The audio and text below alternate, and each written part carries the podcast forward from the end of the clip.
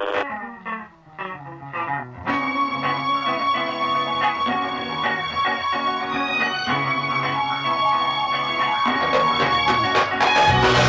Tunes Radio. Hello? Hello, Ruth.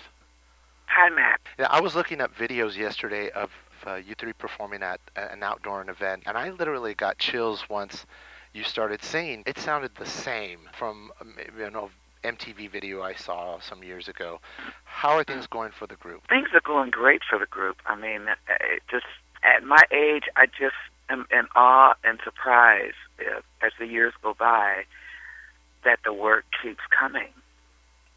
And uh, I remember a few years back when I started to wonder, uh, you know, how long would I be able to do this? How long would the fans keep coming? And I don't know when or how it happened, but all of a sudden things started picking up, and I was like, "What?" So I just, you know, I'm just really surprised over and over again at the, the fan base that we have and the people that that keep hiring us and and the way we continue to enjoy ourselves on stage. It's my sister Anita, myself, and uh, we've incorporated my daughter Issa uh, within the last, I would say, nine years almost, um, and my granddaughter uh, Sadako, because my daughter took off a period of time. She had a baby. But you know, we just keep living our lives and and continue to enjoy ourselves, and it's just a day at a time, you know, and just wonder how we keep doing this ourselves. Yeah. The age has nothing to do with it because you sound sounded so good, and you guys could Thank still you. get up there and dance. You guys got the presence, and you know all those songs they bring back so many memories uh, for people because I was like, oh, I remember this song, and then it led to another one. I remember he's so shy because I had the 45 Oh, of, yeah. of Fire. Oh, yeah. I had that. I, I had 45. the 45, and I was like, oh my god, you bring back a lot of great. today are like, "What's that?" I know. I know. Now, you've all have distinct voices. Did that help when it came to kind of sharing the wealth of stepping out in front of the group? Absolutely. Oh, absolutely. We were happy to share that lead, you know, because we all, like you say, have uh, different ranges of voices, which only God did that because we had no no idea. And we grew up, you know, singing in my dad's church in Oakland, and uh, it was the best training that we could have ever had because that's where we learned what our ranges were, um, you know, and and what we were capable of doing as far as harmonizing together and all that. So with us growing up with that training, we really don't need a lot of rehearsing, and uh, we instinctively know what the other sister is capable of singing and where she's going to fit into the harmonizing. It's just innate in us. We just do it. What's what's the dynamic of the group? Is there a, a quote quote leader that kind of everybody follows? Is it you? I, it probably is, but I don't really, um, you know, accept that. That I do and I don't, you know, because all three of all four of us are, are, are equally, uh, you know, strong. You know, we each have our turn leading in different issues and in different circumstances. So, I would have to say um, I am the oldest. I am the eldest sister, and there are times when they do turn to me to, like in the interviews, even sometimes if we're all together, they, you know, and the, and the question is asked, they would all look at me at one time, like, okay, you take that one. Yeah. but, then, but then there are also other times when my other sisters will just step right up because when the group first began, I wasn't in the group. I had married. I had two children already. I was off into another life. And Bonnie, June, and Anita were singing as a group. So when I came in, I really kind of took a back seat because uh, they had had a little more experience in what was going on than I did. And I just kind of sat back and, and, and let them run the show, you know. And uh, it's great. It's it's great to to be able to do this, you know, and and and be able to make a living doing it because I love it so much. Absolutely. The the group came in at a point when the, the concept of the girl groups was changing. Was it hard trying to convince people this wasn't some sort of a novelty, or were you taken seriously right away that okay, Pointer Sisters, this is what's happening? You know, I think it was a lot of things involved in those changes. Uh, yeah, true enough, the girl groups from the 50s and 60s, Supremes, Marvelettes, uh, Three Degrees, uh, you know, all, all those times had changed everything for women in general. Uh, right after that, all different types of things sort of propelled women into a different, a different stage of strength and a different stage of self-reliance. And I think most women had different ideas about women's representation of themselves. And I, we probably all kind of fell into that and wanted to do things a little differently than the little prissy little girls that sing in high pitch and this, this, this, and you know, we wanted to be a little rougher and and a little more aggressive and a little different and uh, I kind of compare the Pointer Sister style to what when Tina Turner was really breaking out and coming into, you know, she was embracing more of a rock and roll style. Exactly, yeah. Yeah. And yeah, that's what you guys were doing. You guys were like going off into your own everybody knew the the Pointer Sisters, not just people who listen to R&B. Everybody Yeah, I mean that that's a perfect that's a perfect uh, comparison because um, we knew, we know Tina and she's watched us on stage. We've come off stage several times, and she'd be standing there in the wings watching us, you know, perform. And she, one one particular time, right outside of Detroit, we came off, and she was there, and she said, "You guys remind me of of four little me's up there, just wailing it out." And she, I love it, you know. So I really take that as a enormous compliment because she is definitely one of my idols in the music industry. You know, the the '80s Neutron Dance, Beverly Hills Cop was was everywhere, and it fit that opening scene. And continuing the Pointer Sisters hit making machine, you know, just kept on going. How exciting were the '80s for you? Oh, enormously wonderful. We had such a good time. Uh, just always on the road, you know, and we enjoyed it. Um, probably one of the highlights of the times was when we were on the road with Lionel Richie. We did a big tour with Chicago, one of our first big tours. And it was just always so much fun. And I think for us, because we didn't come into the industry having been um, sort of groomed and bred like a lot of performers are these days to be who we were.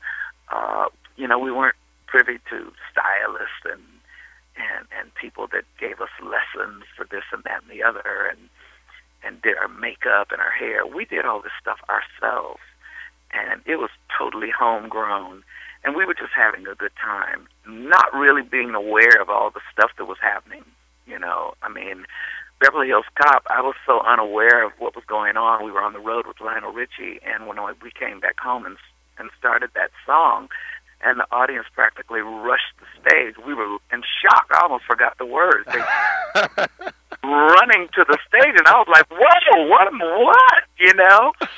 But basically, we were just having a good time, doing what we love to do, and uh, didn't have a lot of time to absorb, you know, the magnitude of, of, of what fans were, you know, giving us and, and appreciating, other than the audiences that we were in front of. No one ever likes to see artists that bring so much joy to people go through through moments of pain. But what what was it like to continue performing without your sister June? My God, uh, that was probably one of the hardest times in in my career for sure. And every now and then it still pops up um, the grief that we feel missing her so much because June was the youngest, and she was just you know she was just loved so much, and she had so much love to give. She always had a little entourage around her, you know, young women, young men that just loved her, just loved her, and she would practically just move them right into her house. Wow. You know, so so many times, so many people even today that that I still am friends with that when we get together tell me that you know you sisters and particularly June was such a big influence on me becoming who I am, and it's just un- endless the the love that she had for what she did and for her family and for her friends and and her fans. She was the high pitched voice in the group, and she, like the other three of us, just knew instinctively what to do When June and I were on stage together, if she wasn't leading the song, she and I were in such sync. I could change something in an instant vocally, and she had no. She didn't miss a beat about where I was going. She jumped right in there and went with me, and I did the same thing with her, unbeknownst to whoever was leading the song. We just held. It, it, I can't even explain it. It was so magical. It was so magical, and I really believe that's just biological something that we just did Oh, because yeah. we knew each other so well. Yeah. Absolutely, the, the chemistry was every single performance. Every time you saw you on TV, you guys were just one unit all the time. Oh my God! It, it, it it's it's un it's unmatched. It's unmatched. We laughed about the same things. We we would have probably have just as much fun in the dressing room with one another. Yeah. I mean that in the, that in itself was a show that should have been captured on camera.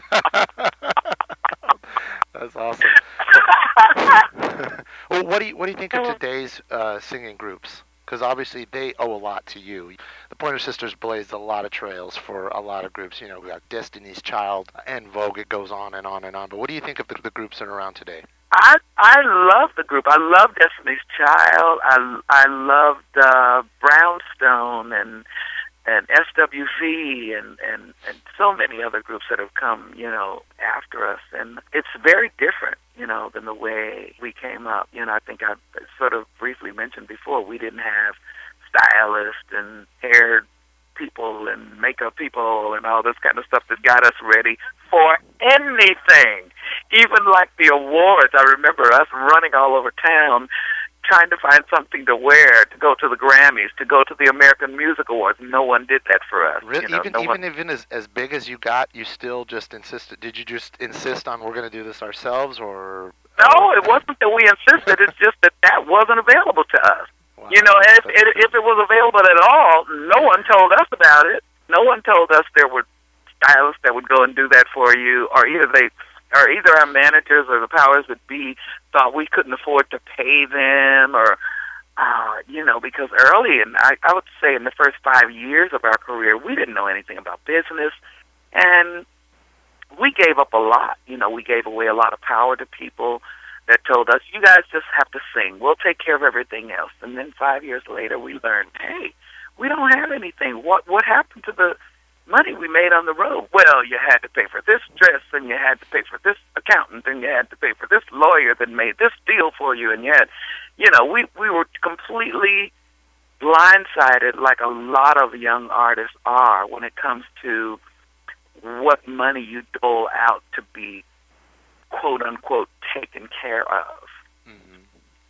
And uh, we didn't know. I mean, they they really led us to believe that they just liked us and they were just going to do this for us, and we just thought, okay, you know, great. Yes. But uh, I think that's probably why, too. A lot of times we just say, no, we can do this ourselves. We don't need. well, you did a great job because you always look fabulous. Thank you. Yeah, you always look great. All the awards, everything. Well, we learn, you know, we we watch. There were a few times, like there were. Uh, I wouldn't say every event. There were times when we used stylists and makeup and hair people specifically for, I would say, two major events, which were um, videos, which came in later, and album covers. And we watched intently to what those people did you know. And then, of course, when we traveled around the world, there were people that volunteered their services because they were fans of ours and they wanted to show what they could do artistically. That would come and say, "We want to do the Pointer Sisters makeup. We want to do their hair. We want to, uh, you know." loan them or give them the wardrobe to wear on this particular television show like in London or in Paris or you know in in uh, Tokyo we did a fashion show for um, a, a particular designer over there, and we would, you know, we would get those types of privileges once in a while.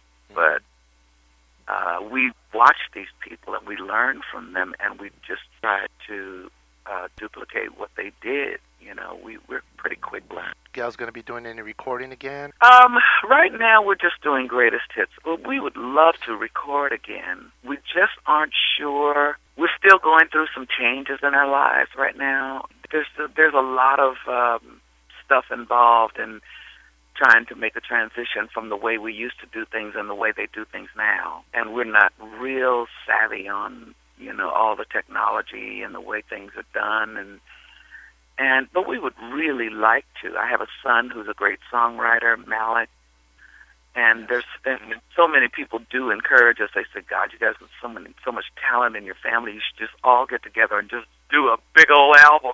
you Yeah. know. So, Oh, that's true. I, Oh. I, I think so too. I, when I when I uh, find out who's coming and I'm going to do interviews and I go and do the research and I look at the the first thing I always do is I look up YouTube videos of the most recent stuff. And like I said, when I saw this, thing, you, you guys look great. And then immediately when the leads come in and the songs start going and all three start singing, you're even doing your solo sections.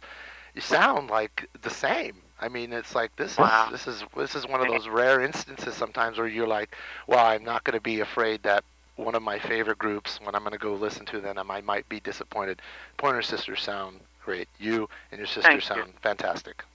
And, thank uh, you so much. Yeah, Thank and so much of what you created is missing in today's music. My favorite song is is Automatic. That's the one you sang. I really Ah. love that song. I, that song. Thank you. Put that on. Like I said, it brings back a lot of great memories.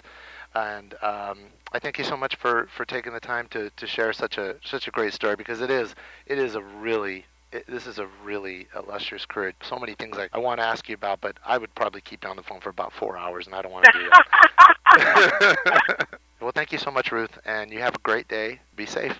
Okay, Matt. Thank you. Bye Bye bye. bye.